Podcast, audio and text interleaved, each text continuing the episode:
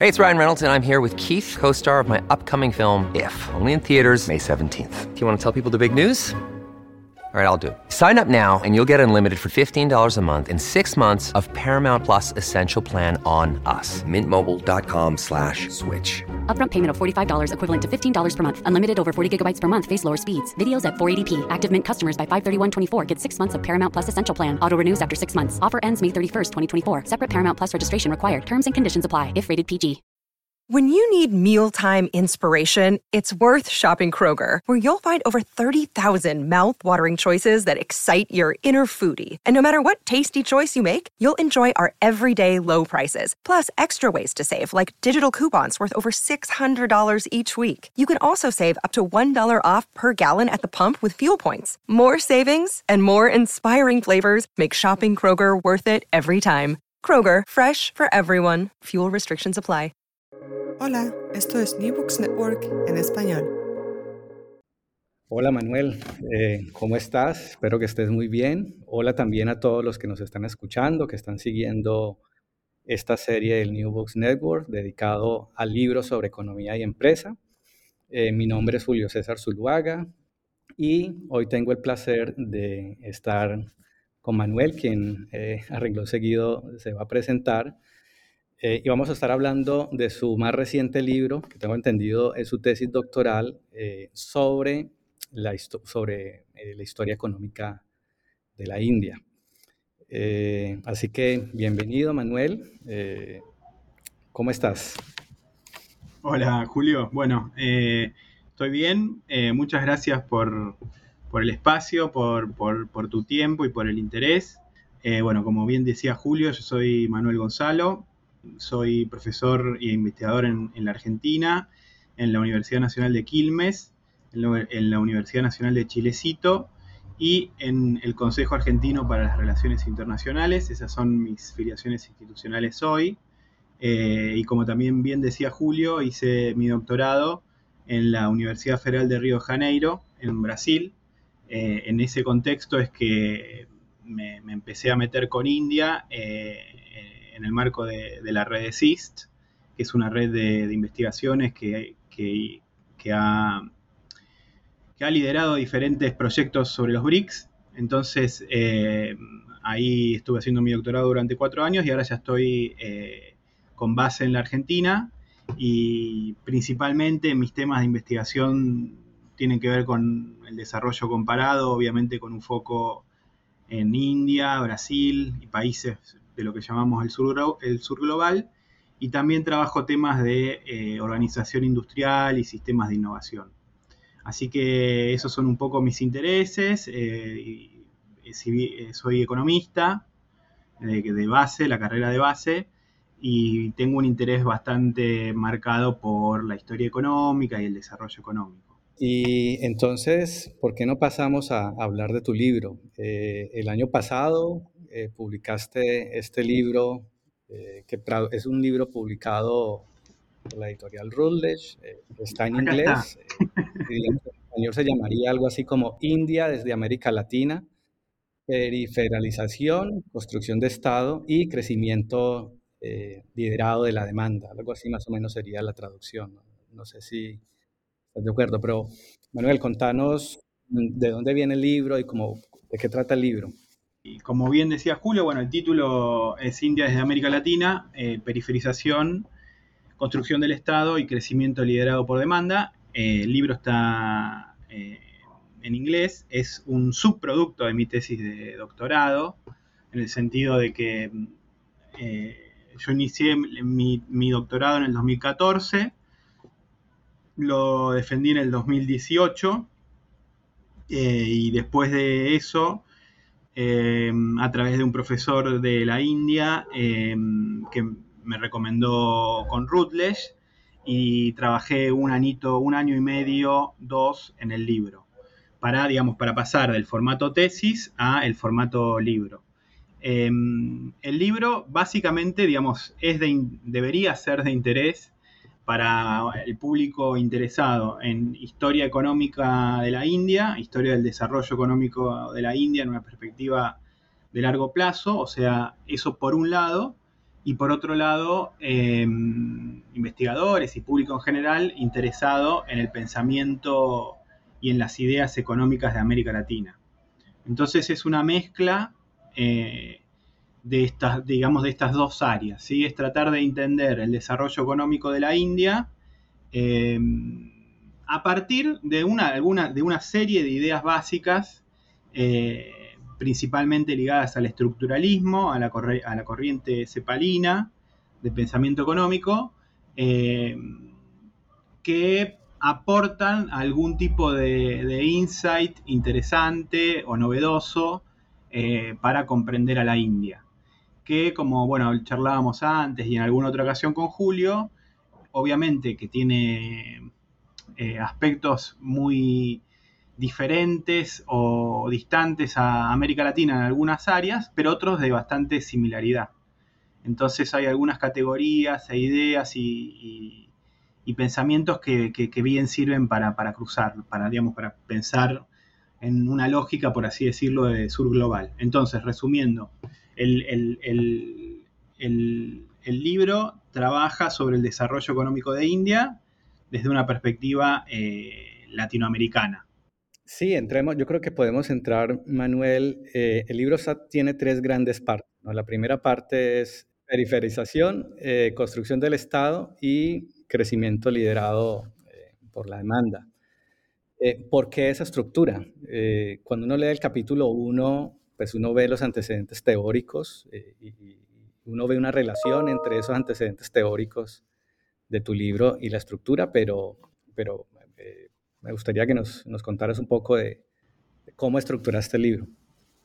está bien, está muy bien.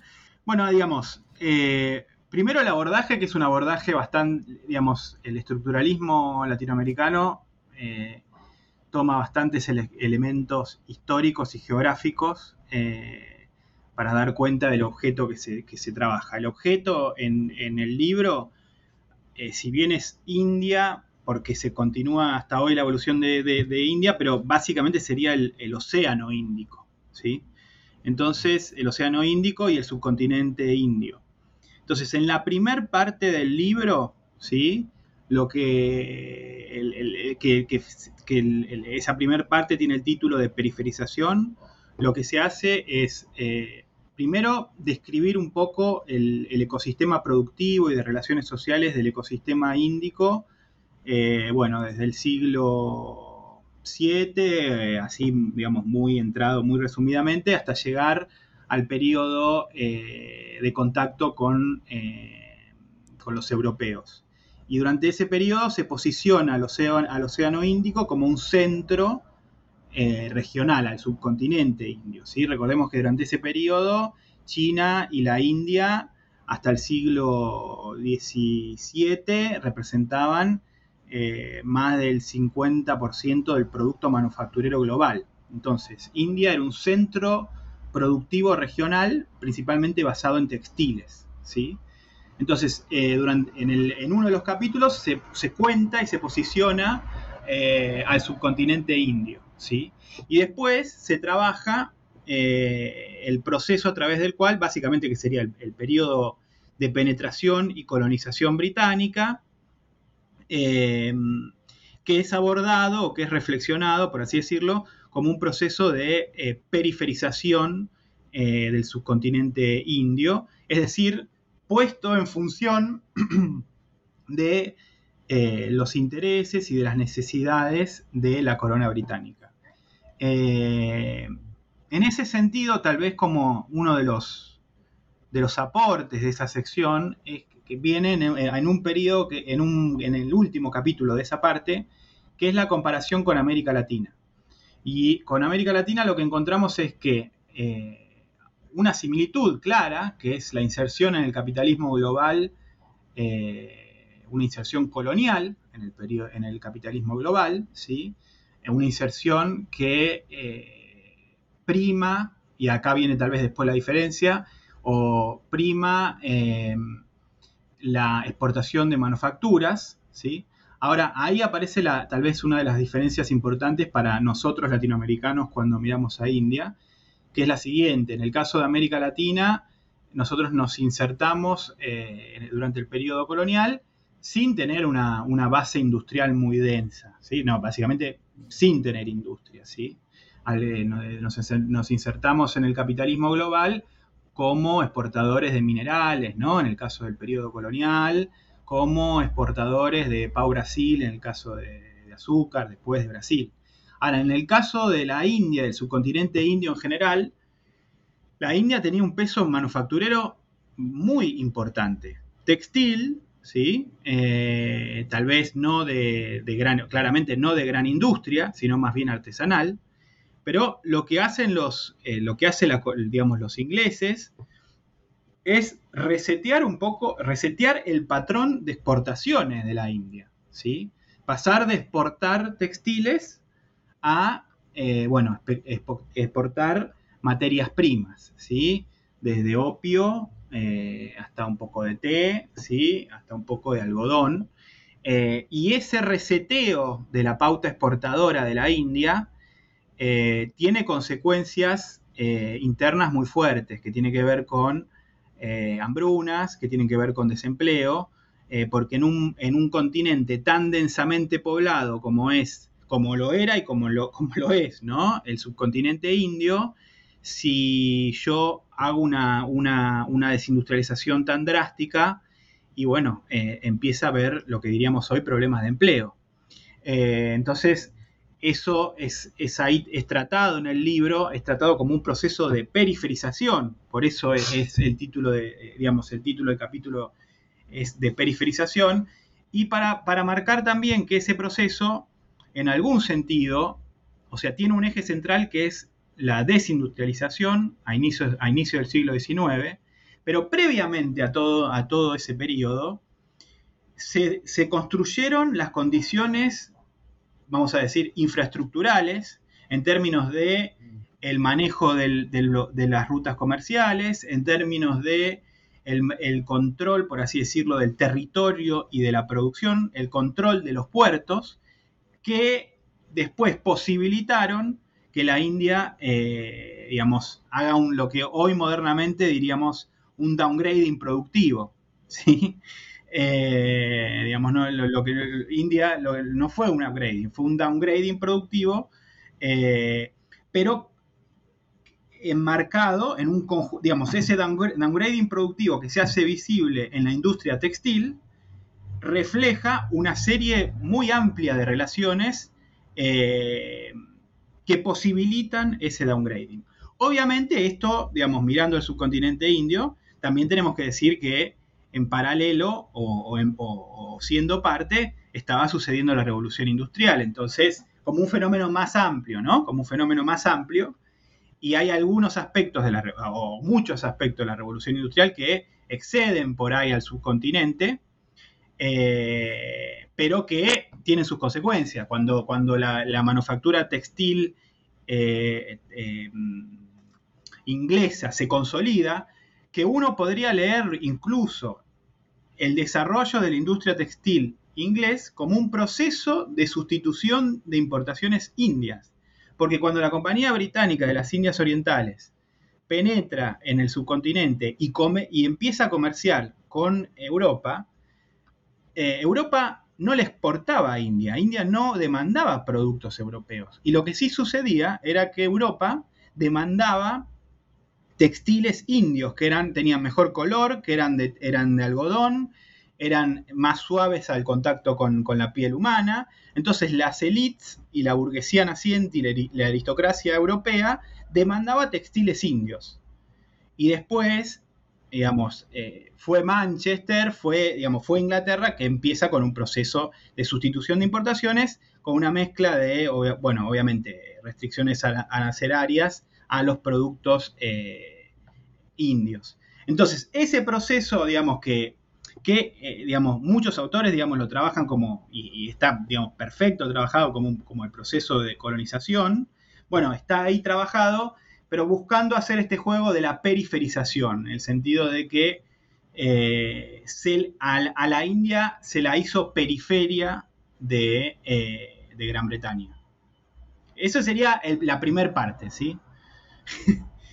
Eh, Manuel, ahí se están muy fuertes las ideas y este es un punto interesante que me gustó mucho de tu libro y es pensar al Océano Índico y hasta su continente indio desde la teoría estructuralista, ¿no? desde las ideas de Raúl Pesbri y, todos los economistas que estuvieron trabajando allí en la CEPAL, ¿no?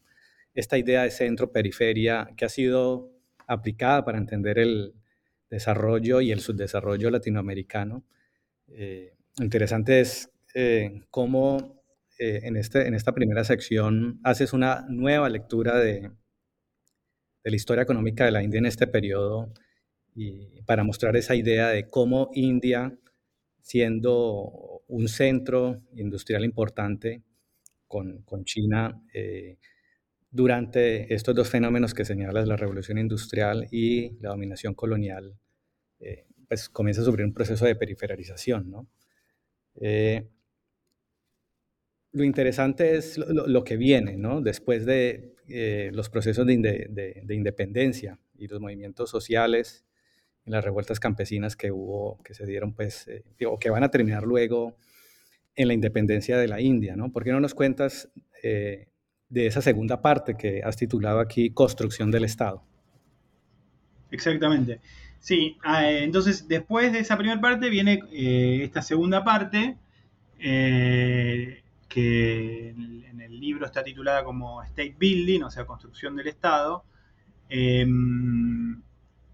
Y ahí, digamos, hay un, ahí marcamos tal vez un, cuando uno, digamos, hace este tipo de, trabajo, bueno, eso tal, vez está bueno marcarlo, o sea, porque, a ver, eh, para mí implicó primero todo un trabajo de eh, tratar de entender la historia de la India, ¿sí? O sea, hay un trabajo de, bueno, meterse y leer y entender la historia de la India en sí, vamos a ponerlo, ¿no? Más allá de, la perspectiva latinoamericana. Primero tratar de entender el objeto que estamos viendo, ¿sí? Y después, bueno, sí, obviamente, uno va con, con su bagaje conceptual y con las ideas que tiene. Pero hubo como un primer momento, por así decirlo, que de hecho hasta yo eh, trataba de no, no poner eh, la perspectiva latinoamericana, no forzar ideas, para tratar de entender la historia de la India, ¿sí? Y ahí me parece que en, particular, en ese segundo capítulo, creo que hay un, vamos a poner, un aporte que sería el siguiente. Yo leía muchos trabajos sobre el Sistema Nacional de Innovación de la India, eh, que hay muy buenos trabajos sobre el Sistema Nacional de Innovación de la India por autores indios, eh, que ese, ese, es, ese, es, básicamente el foco de, esa segunda parte del libro pero muchos de ellos arrancaban con, desde casi que arrancaban en el 47, que es cuando India se, independiza, ¿no? Y ahí aparecía, bueno, la figura de Nehru, la relevancia de Nehru. Claro, pero parecía casi como, no digo, es medio forzado esto, pero casi como una teoría creacionista, ¿no? como que en el 47 había un, Big Bang y, y nacía la India. Y claro, no, no, digamos eh, bueno, primero toda la sección anterior sirve para, contextualizar todo lo que fue el peso colonial. Y, en particular hay un periodo clave, porque no sé, bueno, vos, eh, Julio, vos sos eh, historiador y, en eso, bueno, sabés seguramente mucho más que yo, pero bueno, una de las por ahí de las contribuciones de hacer historia es, bueno, identificar periodos claves, ¿no? O sea, ¿cuál es, en esta discusión, cuál es el periodo clave? Y hay un periodo clave para entender todo lo que fue después el Estado indio, es el de entreguerras. Entonces, ese, esa segunda parte, como que se inicia un poco con el periodo de entreguerras. Que en el periodo de entreguerras, eh, el movimiento anticolonial, eh, liderado por el Partido del Congreso, se hace mucho más, por así decirlo, más incisivo. El rol del Estado en la India, ya con la, siendo colonia, queda mucho más claro porque India era una base militar de los aliados importante eh, durante ese periodo. Para Inglaterra, digamos, si uno se pone a ver la acumulación primitiva del grupo Tata, que inicia como un grupo textil, bueno, pero cuando se mete en siderurgia, se mete en ese periodo. Digamos, eh, la familia Tata, algunos de los miembros de la familia Tata, ya tenían varias carpetas, por así decirlo, con proyectos para desarrollar la siderurgia en India. Pero durante el periodo colonial nunca se los aprobaban, ¿sí? Y la mayor parte del acero y demás era importado o producido en condiciones más artesanales. Ahora, cuando estalla la Primera y la Segunda Guerra Mundial, ya ahí cambia el panorama, el panorama para, digamos, para el propio Raj británico y dice, bueno, ok, vamos a avanzar con la producción siderúrgica. Entonces, el hecho de, por ejemplo, la compra pública se hace muy evidente ya en el periodo de entreguerras. ¿Sí?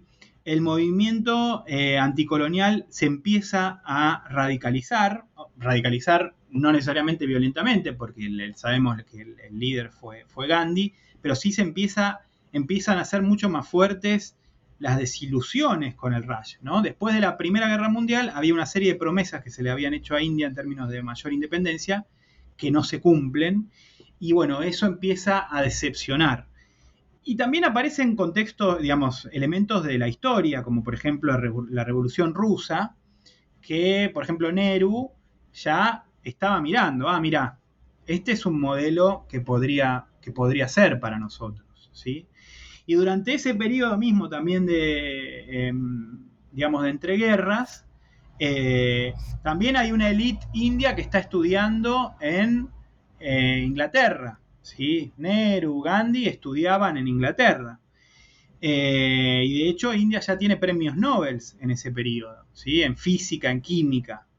Entonces se empieza a dar incluso lo que se, después se conoce como la Hindu Science, que es una idea mucho más, como vamos a llamar, vamos a poner más root de la ciencia, en términos de que la ciencia tiene raíces eh, hindúes. ¿sí? Eh, que bueno, eso después deriva en, lo que hoy sería más eh, una noción más hinduista del Estado. Pero bueno, ese periodo de entreguerras es central para qué? Para, para definir los rasgos característicos del sistema nacional, del de la construcción del Estado y, en particular del Sistema Nacional de Innovación de la India que se va a empezar a construir a partir del 47. Entonces, ¿qué, qué rasgos iban a aparecer? Y el Estado iba a ser muy importante, sí. ¿Por qué? Ya lo empezaba a hacer básicamente durante el periodo entre guerras. Y la planificación estatal iba a ser muy importante porque se estaba mirando a Rusia, porque la crisis del 30 ¿sí? le marca también a la intelectualidad y a la inteligencia y a, la política india que, bueno, el capitalismo también entraba en crisis, entra en crisis el liberalismo de, de aquella época, en la crisis del 30, emergen las ideas keynesianas y todo ese caldo de cultivo empieza a, reflejar, bueno, por qué el peso estatal en la economía india va a ser tan fuerte ya casi que desde el arranque.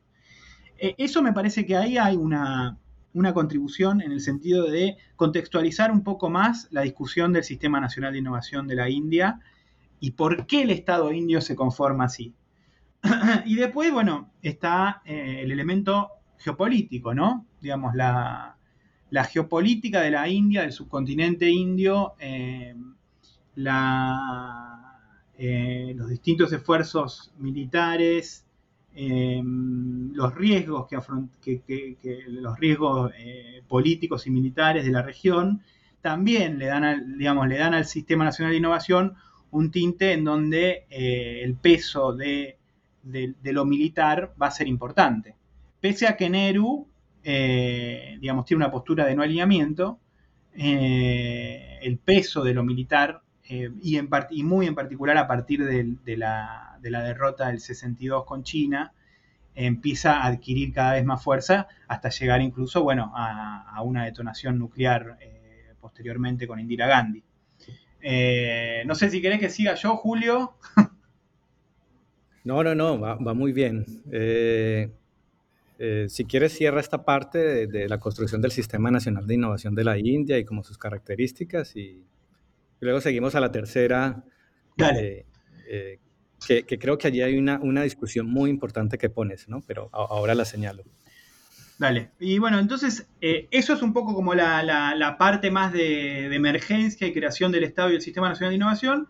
Y después se avanza en esa segunda parte básicamente hasta la caída de la Unión Soviética, ¿sí? hasta el 89, eh, y destacando distintos aspectos, digamos, la, en la década de 70 en la India con Indira Gandhi, eh, tuvo distintos shocks externos y bélicos que demandaron muchos esfuerzos tecnológicos, ¿sí? Cuando una economía no tiene dólares, cuando una economía está en una sequía con riesgo de hambrunas, te lleva a tomar decisiones que son muy fuertes, digamos. Bueno, acá hay que, hay que hacer siembradí, hay que, introducir fertilizantes, hay que redireccionar recursos hacia el agro, hay que... Entonces, en la década del 70 es, es interesante en ese sentido, es una década que, que, tiene distintos shocks para India, ¿sí? tanto internos como externos, el precio del petróleo, eso complica bastante el sector externo de la India, se consolidan estos dos problemas, dos problemas, dos desafíos, vamos a ponerlos que, que aún hoy son centrales, que tienen que ver con los alimentos y con el combustible, ¿no? Food and Fuel, que en el día de hoy también sigue siendo central. Eh, y después, entonces, esas son algunas de las discusiones que se dan en, ese periodo en particular, entre otras. Y en la década del 80 hay algunas cositas interesantes y diferencias con América Latina, que tiene que ver que, bueno, para América Latina, eh, la década del 80 fue lo que se conoce como la década perdida en términos de crecimiento. ¿sí? Muchos países con, con crisis de deuda, inflación, etc. Y en cambio, India durante los 80 continúa creciendo, incluso acelera su crecimiento. Eh, eso es, una, eh, algo a marcar en términos de, digamos, de trayectoria comparada de desarrollo, ahí hay una diferencia muy importante. Eh, y el peso de la deuda externa hasta fines de los 80 es bastante bajo en la India. También la penetración de la inversión extranjera directa, ¿sí? Eh, eso de alguna manera como que la protege un poco, si bien no la, no la deja exenta de algunos shocks externos. Eh, y finalmente también en los 80 se introducen lo que hoy, digamos, la política casi que de moda en hoy en, política industrial y de ciencia y técnica, que son las misiones, ¿no? Las misiones tecnológicas. eso, es, eso es para un paper. Yo la verdad que eh, hay, hay, un par de papers indios eh, que discuten las misiones en los 80 de la India, pero digamos, la experiencia de los 80 de la India introduciendo una política por misiones anclada en problemas concretos de la India, ¿sí? Inmunización, eh, agua potable, ¿sí? Eh, digitalización, o sea, pero una, la supercomputadora. Eh, bueno, eso es una novedad, en un punto, es una novedad, es cómo aplicar la política por misiones en un contexto, vamos a decir, periférico o de, desarrollo. Y bueno, eso también, eso da para, pensar y para continuar, digamos, investigándolo, digamos, después del libro, pero es un elemento muy interesante dado el contexto de hoy, ¿no? De que hoy, eh, gracias, bueno, a través de la tarea tal vez de, Mariana Mazzucato y de la Unión Europea, las misiones están como muy en boga, ¿no? Em, em, pero bueno, eso está trabajado ahí en el libro. Y, bueno, y se, cierra esa parte, esa no, eh, quería agregar allí que esa parte me parece, y, cuando llegué a la parte de las misiones tecnológicas y esta idea del esfuerzo tecnológico que, que para este periodo India está haciendo, ¿no? Y cuando comparamos con América Latina, eh, creo que esa es una diferencia importante, ¿no? Hay un esfuerzo desde el Estado por, de alguna manera, desarrollar unas capacidades científico-tecnológicas enfocadas en problemas nacionales, ¿no? problemas de sanidad, de agua, ¿no? Un poco lo que mencionabas ahora. Eh, y sí, para mí fue muy interesante esa parte de las misiones y, todo este periodo también de Revolución Verde que le dedicas mucho, mucho espacio, ¿no? A mostrar cómo hay unos desarrollos interesantes en agricultura y cómo en esa década de los 80 es eh, el periodo donde hay un rápido crecimiento, ¿no? Eh, podemos, no sé, ir avanzando a la, en esa transición, en esta historia de larga duración que, que nos estás presentando. Eh, e, e, esa transición, ¿no? Que, que, para nosotros los latinoamericanos es, es, también muy interesante y objeto de mucho debate, ¿no? ¿Qué pasa entre los 80 y los 90, ¿no? En, en, esa perspectiva comparada América Latina a la India, ¿no? Y vos ahí pones una discusión que, que es una discusión que también hoy en día tenemos en América Latina sobre sobre el impacto de estas reformas, eh, liberalizadoras o que llamamos aquí en América Latina neoliberales, eh, allí creo que pones una discusión que, a mí me llamó eh, bastante la atención, ¿no? Sobre los efectos de esas reformas, que es una discusión más, digamos, más, más profunda y tú lo, señalas muy bien sobre los determinantes del crecimiento de, del subcontinente indio en la década de los 90, ¿no? Y la nueva periodización que también propones, ¿no? Eh, en algún momento tú señalas de que eh, pareciera ser que hay un acuerdo en que el crecimiento de la India se da es resultado de esas reformas de los 90, ¿no? Y tú muestras muy bien que realmente es antes, ¿no? En la década de los 80, como resultado de esta construcción de capacidades, de construcción del sistema. antes antes o después. Es antes hmm. y, o después. Eh, no, está bien. Ahí empalmo. O, o terminamos, Julio. Y... Sí. No, no, esa, ese, esa, ese como esa transición, ¿no? Entre los 80 y los 90 es una, es una transición bien interesante, ¿no? Y, creo que ese es un... Eh, ahí el libro va llegando más o menos a su fin, ¿no? Claro, son tres capítulos, pero, pero creo que hay una cosa muy interesante allí que sería bueno que nos explicaras y, nos, y ahondaras más en ello. Sí. Bueno, ahí no, no, sé vos qué pensás también como, como historiador, pero yo creo que el elemento clave que no tiene tanto que ver con, con India ni con América Latina es la caída de la Unión Soviética, ¿no? Eh, entonces, eh, eso sí es un elemento clave que cambia, eh, bueno, el, esquema de, alianzas que tiene que establecer India, los socios, las prioridades, ¿no? entonces, en términos geopolíticos, ya en la década del 80, sí, ya en la década del 80 se estaba instalando más fuerte, digamos, la propia inteligencia, los burócratas, los técnicos de la India miraban el caso, por ejemplo, coreano, estaban mirando algunos casos de los, bueno, de los, de los, tigres, y decían, che, bueno, pero eh, acá se está yendo a un crecimiento mayor de las exportaciones, ¿sí? Entonces habría que tener un modelo más eh, lidera, que en donde algunos eh, más extremo que sea liderado por las exportaciones. Entonces, estaba, digamos, en la inteligencia esa discusión.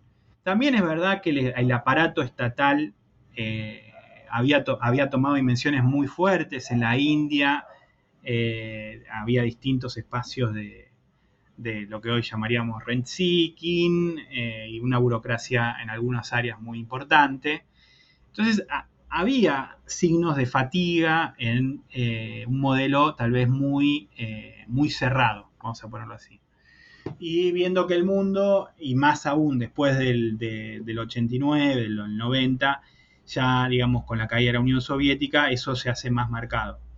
Entonces, eh, era un poco, ese es un poco el contexto intelectual y, la discusión de, ese, de, ese, entonces. Ahora, si uno, esto, bueno, lo de la década del 80 ya un poco lo mencionamos. La década del 80 se crece bastante fuerte. Esto llega a ser promedio aproximadamente 5 puntos del PBI. ¿sí? Es un crecimiento importante. Liderado por, eh, crecen las transferencias a los sectores más vulnerables, crece la inversión pública, ¿sí? y también crece la deuda. O sea, hay un financiamiento de ese, de ese gasto vía deuda externa. Por eso, eh, después aparece una crisis del sector externo, ¿sí? en el 89, hay una crisis del sector externo que genera las condiciones para decir, bueno, pero hay que avanzar más con el proceso de liberalización, que en los 80 había avanzado, ¿eh? porque ya eh, con Rajiv Gandhi se habían implementado algunas, algunas reformas más, por así decirlo, liberalizadoras. Ahora, a partir de los 90 se profundiza, ¿se profundiza qué? Se profundiza el peso del comercio, o sea, aumentan las exportaciones y las importaciones, ¿sí? Eh, aumenta el peso de la inversión extranjera directa, ¿sí? Ahora bien, eh, y aumenta obviamente el rol del sector privado, particularmente de los grupos nacionales, ¿no? Los grupos nacionales que habían estado en India desde, desde el origen, pero empiezan a tener cada vez una posición más fuerte. Eh, y, ahora bien, bueno, la discusión es los 90. Se avanza en distintas reformas de, en lo que se conoce como la New Economic Policy, de liberalización. Eh, sin embargo, digamos, si uno mira el crecimiento de los 90 y de los 2000, los 2000 el crecimiento es mucho más fuerte y es mucho más fuerte y ahí entra tal vez la, explicación, digamos, sin lugar a dudas el rol de las exportaciones en términos de servicios de software y, servicios informáticos es muy importante, que llega a ser un tercio de las exportaciones de la India, eso es un rasgo central, eh, muy motivado en la complementación horaria, en la diáspora india en el Silicon Valley, y eso está bastante trabajado ahí en el libro. Entonces, eso es una parte que es la parte, podemos decir, que tal vez más conocida, ¿no? En la que todo el mundo, vamos a decir, concuerda. Eh, lo que tal vez eh, en el libro se posiciona un poco más es, bueno, che, pero hay dinámicas internas que hay que mirarlas para entender este proceso de crecimiento y que son muy fuertes. Y de hecho vos ahora estando en Asia Central, capaz que algo de esto ves. Ahora, por ejemplo, la Argentina en esta semana acaba de abrir una embajada, reabrir la embajada argentina en Bangladesh. ¿Y a qué, a qué voy? Es que hay dinámicas de urbanización, que bueno, obviamente en China son muy fuertes, de construcción, ¿sí? el peso de la, de la construcción, el peso de la infraestructura en términos energéticos, y de transporte, ¿sí? Y el consumo, el consumo eh, vía crédito, ¿sí? Eh, el consumo instrumentado vía crédito, el acceso al crédito por parte de la población que generan dinámicas internas de, de, digamos, de peso en el, producto muy importantes. Y bueno, tal vez ahí en el, libro se, se busca hacer un énfasis o mostrar como en un país tan grande como la India, ¿sí? que, va que, va que ya es o, va a ser el país más poblado del mundo, no podemos desconocer las dinámicas internas para explicar el crecimiento. Y en esas dinámicas internas, el peso de la construcción, el peso del real estate, el peso del el consumo, sea financiado vía crédito, sea, eh, sí, vía deuda, eh, y el peso de la inversión pública y privada en infraestructura son elementos centrales. Entonces, el crecimiento de la India, para resumir, ¿cómo se explica el crecimiento de la India en las últimas tres décadas? Bueno, además del rol de las exportaciones, que ha sido muy importante, el libro lo que busca es posicionar algunas dinámicas internas como el consumo, principalmente de las castas medias y altas, el gasto en infraestructura público y privada, eh, y, cuando es necesario, la intervención anticíclica del Estado. Porque cuando en la India se ve que la tasa de crecimiento empieza a caer un poquito, ¿eh? salen a darle un empujoncito a la economía. ¿sí? De hecho, si vemos durante todo este periodo de crecimiento, India tiene un, déficit fiscal de 6 puntos de PBI consolidado todos los años. Y a su vez crece promedio 6-7 puntos de, crecimiento. Entonces, bueno, eso es un poco la última parte, es proponer una lectura a partir de, una idea de demanda efectiva del crecimiento y situarlo en términos como, bueno, para ya cerrar, geopolíticos, ¿no? dada la relevancia que está teniendo el Océano Índico hoy, el peso que tiene para los Estados Unidos y la, la presión, por así decirlo, que tiene India ante el crecimiento tan fuerte y la expansión de China. ¿no? Entonces, caída la Unión Soviética, con China creciendo tan fuerte, la India un poco se aproxima a los Estados Unidos y los Estados Unidos también contribuyen a financiar el sector externo de la India a través de eh, inversión extranjera directa, de envío de capitales, etc. Entonces, esa básicamente sería la última parte del libro. Yo creo que ahora sería interesante que, pasáramos a, ahondar más en, los aspectos eh, teóricos del libro. Eh, creo que algo interesante del libro y, que creo que es un, diferenciador importante es no solo el esfuerzo de pensar la India desde América Latina con algunas herramientas, eh, digamos, desarrolladas por el pensamiento latinoamericano, sino también otros otras corrientes teóricas, podríamos decir, ¿no? Del enfoque de sistemas nacionales de innovación. Eh, se nota mucho esta perspectiva braudeliana, eh, citas ahí a Braudel y a la Escuela de Anales, Entonces, eh, me gustaría como que para los lectores tuviéramos también esta, esta mirada sobre, sobre ese enfoque o ese, digamos, mm, desarrollo teórico que estás haciendo aquí en el, en el libro. Sí. Bueno, eso, digamos, es así como vos bien lo marcás. Había, a mí la verdad que eso, esa literatura y esos enfoques, si bien acá en Argentina había tenido algún contacto con enfoques más de, así de largo plazo de la historia argentina, eh, es una característica que, o algo que la verdad que lo, tomé mucho en la Universidad Federal de Río de Janeiro. Recordemos que Brodel eh, pasó un tiempo en, Brasil, en, particularmente en San Pablo. Brodel tenía bastante diálogo con Furtado. Hay un, hay un par de papers muy interesantes de los diálogos de Brodel con Furtado. Eh, y hay un autor que está citado, tal vez no con tanta relevancia, pero sí, sí, bueno, que yo lo pongo, que es, eh, que es un brasilero, Caio Prado.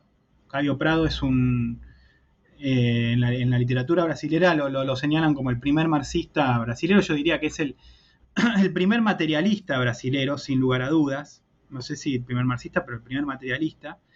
Y Caio Prado tiene un libro que a mí me parece, me parece fascinante sobre la historia de Brasil, eh, se llama bueno, Formación Económica de Brasil Moderno, Brasil Contemporáneo. Entonces, esa es la verdad que en términos de inspiración, yo venía con esos textos en la cabeza, eh, Furtado, Cayo Prado principalmente. Eh, me habían, la verdad, el libro de Cayo Prado me, había fascinado eh, para pensar Brasil.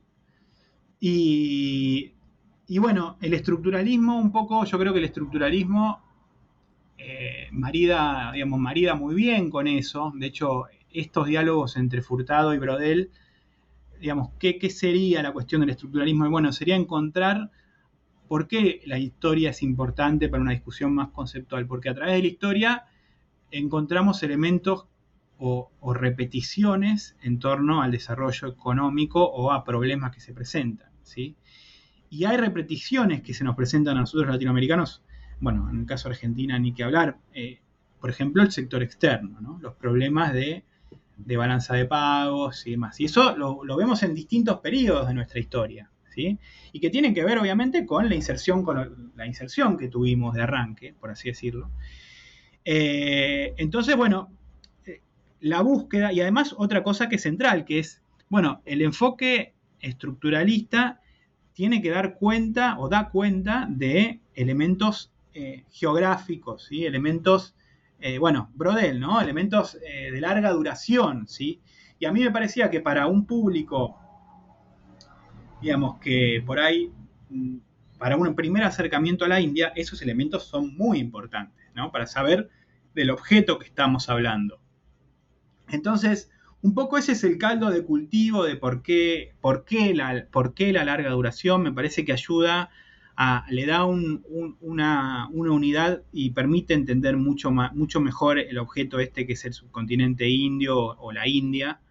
Eh, y, nos permite hacer, digamos, para, eh, ahora pensándolo un poco, el libro para mí es una agenda abierta, ¿no? Digamos, cada capítulo, digamos, en verdad puede, ser mejorado, puede ser reescrito, digamos, lo que, lo que intenta es, bueno, si vamos a mirar con lentes estructuralistas este objeto, vamos a respetarlo también a este objeto, porque esto que hablábamos de arranque, la idea no es, ah, decir, uh, mirá, entonces Prevish, y, no, no, la idea primero hubo un gran esfuerzo, y lo, digo porque me llevó varios kilos de, peso, ¿no? de, de lectura y de, de interacción, digamos, el, libro tiene, yo estuve cuatro meses en, India haciendo trabajo de campo, eh, y en 2016, y después volví en 2019, un mes más. Entonces tiene, hay mucho de, bueno, saquemos, saquémonos el marco estructuralista y vamos a entender el subcontinente, vamos a hablar, vamos a leer, hay, bueno, si vos te fijaste, hay, hay mucha literatura india eh, citada, ¿sí? Hay mucha literatura india. Yo hice un esfuerzo por por leer autores indios. ¿Cuál es la discusión que están teniendo ustedes eh, acá? Después, la, después obviamente, la, rearmo para, bueno, darle la, cosa latinoamericana, pero hay, hubo un esfuerzo muy importante, incluso, no sé, yo de respetar, digamos, India tiene una, tiene mucha producción, digamos, mucha, mucha, mucha, mucha producción. Entonces, me parecía que como, como, cientista social tenía que respetar un poco lo, bueno, obviamente, la propia producción de, los indios. Y también eso, eso es parte de esta idea de, bueno, del sur global o del sur-sur, el diálogo sur-sur.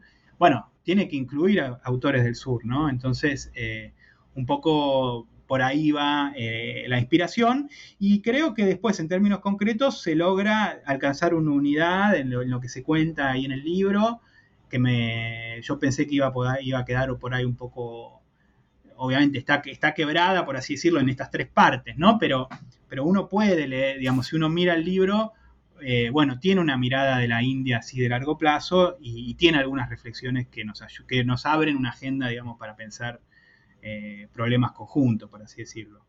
Muy bien, Manuel. Eh, ya vamos llegando al final de, esta charla alrededor de tu libro. Mm, tengo dos preguntas. La, primera es... Eh, Podés hacer crítica, Julio, si te parece.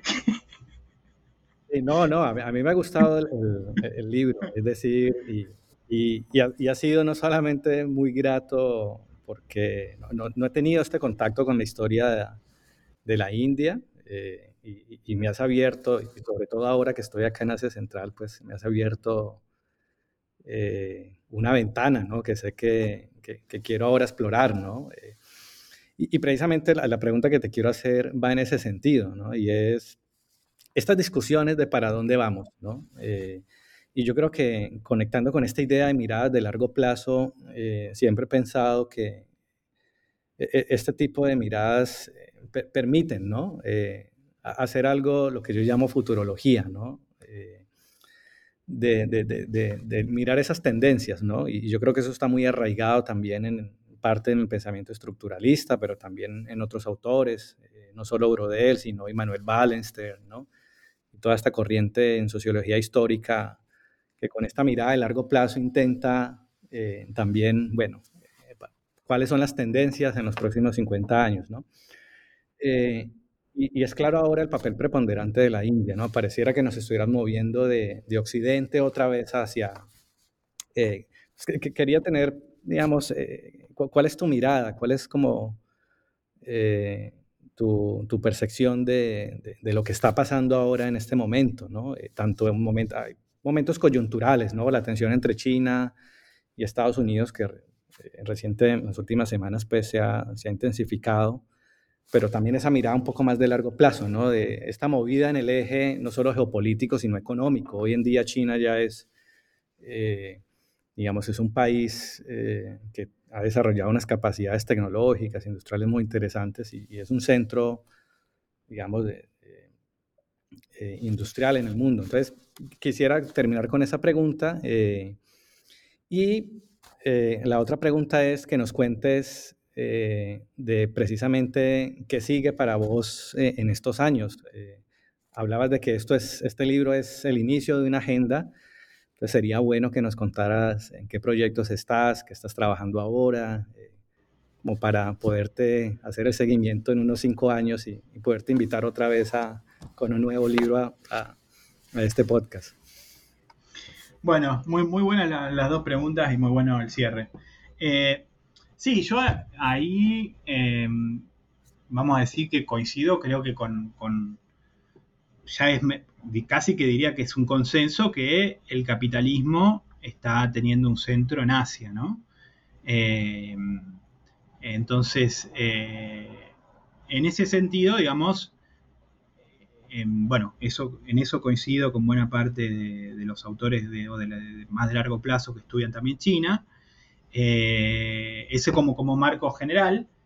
Me parece que en, relación al objeto particular que estamos eh, analizando, que es lo del, Océano Índico o el, subcontinente indio, em, eh, bueno, va a ser en términos de, digamos, de peso económico, no al nivel de China, sin lugar a dudas, no, no al nivel de China, pero sí está teniendo y va a seguir siendo un jugador muy importante y ya acá entra porque además es muy importante para los Estados Unidos en Asia. ¿no? Entonces, eh, adquiere, lo, de, India adquiere como muchos, muchos matices por los juegos que puede llegar a ser India en términos de su relación tanto con los Estados Unidos como incluso ahora con la, con la Unión Soviética.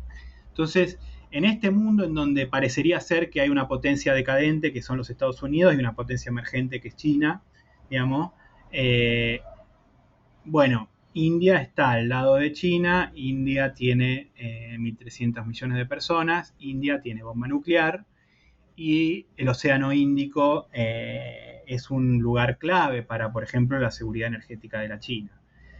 Y entonces, eh, eso, digamos, muy, muy resumidamente, me parece que, eh, digamos, India va a seguir estando en el, candelero en términos de crecimiento, etc. Ahora bien, eh, también marcar que, si bien, si uno mira, hay, hay, una partecita ahí en el libro, mejoran casi todos los indicadores sociales de la India, si bien aumenta el, la concentración en el ingreso, ¿sí? eso hay que marcarlo, India, Bangladesh, Asia del Sur, aún tienen elementos de fuerte heterogeneidad estructural.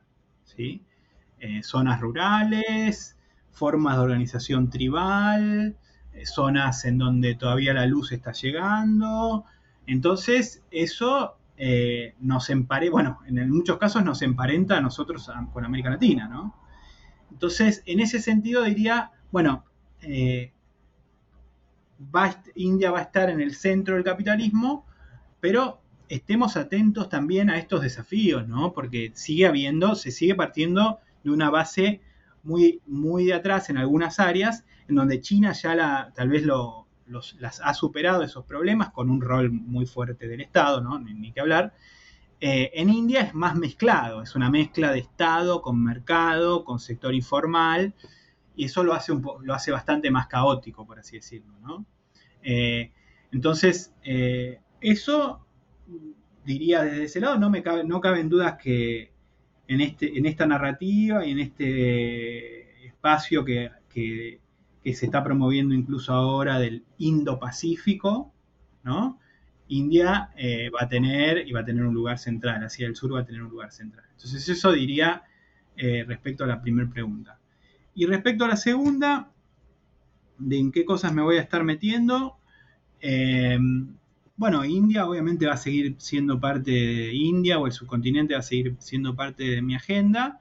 Sí, eh, voy a estar, este año voy a estar dando dos cursos de, desarrollo comparado eh, en nivel de posgrado. Entonces voy a tratar de hacer esfuerzos para meterme en, no, no al nivel que, digamos, no, creo que llegue a ser al nivel de, de lo que hice con India, eh, pero sí estoy viendo, estoy viendo, ya venía viendo, pero estoy viendo otras experiencias. En el caso, bueno, de Brasil, la venía lo venía viendo bastante porque ahí estudié, digamos, y leí bastantes cosas. Estoy viendo, bueno, Corea, que es un caso bastante estudiado. Entonces tal vez me gustaría ver alguna, hacer alguna indagación más en términos de, de, lo comparado, ¿no? De sistemas nacionales de innovación comparados o de trayectorias de desarrollo comparado. Pero bueno, obviamente eso demanda mucho esfuerzo, mucho, mucho esfuerzo eh, de lectura, eh, de conocer, digamos, eh, preparar bien un caso para una clase me lleva un tiempo. entonces son, son esfuerzos de, larga duración, ¿no?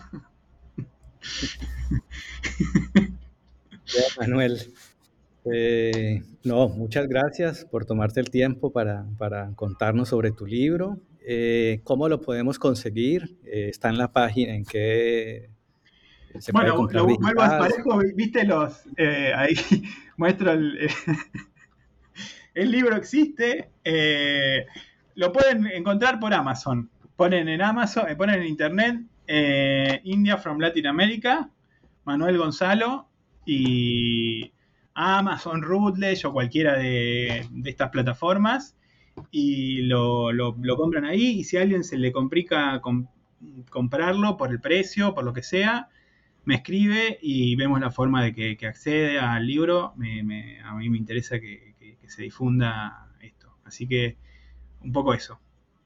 Julio, bueno, un millón de gracias. ¿eh? La verdad la, pasé, la pasé de 10. Sí, y gracias a los que llegaron hasta el final. Eh, nos vemos, eh, esperamos en un próximo eh, episodio con otro libro interesante sobre historia económica y empresarial de América Latina. Nos vemos, Manuel. Gracias, gracias, gracias.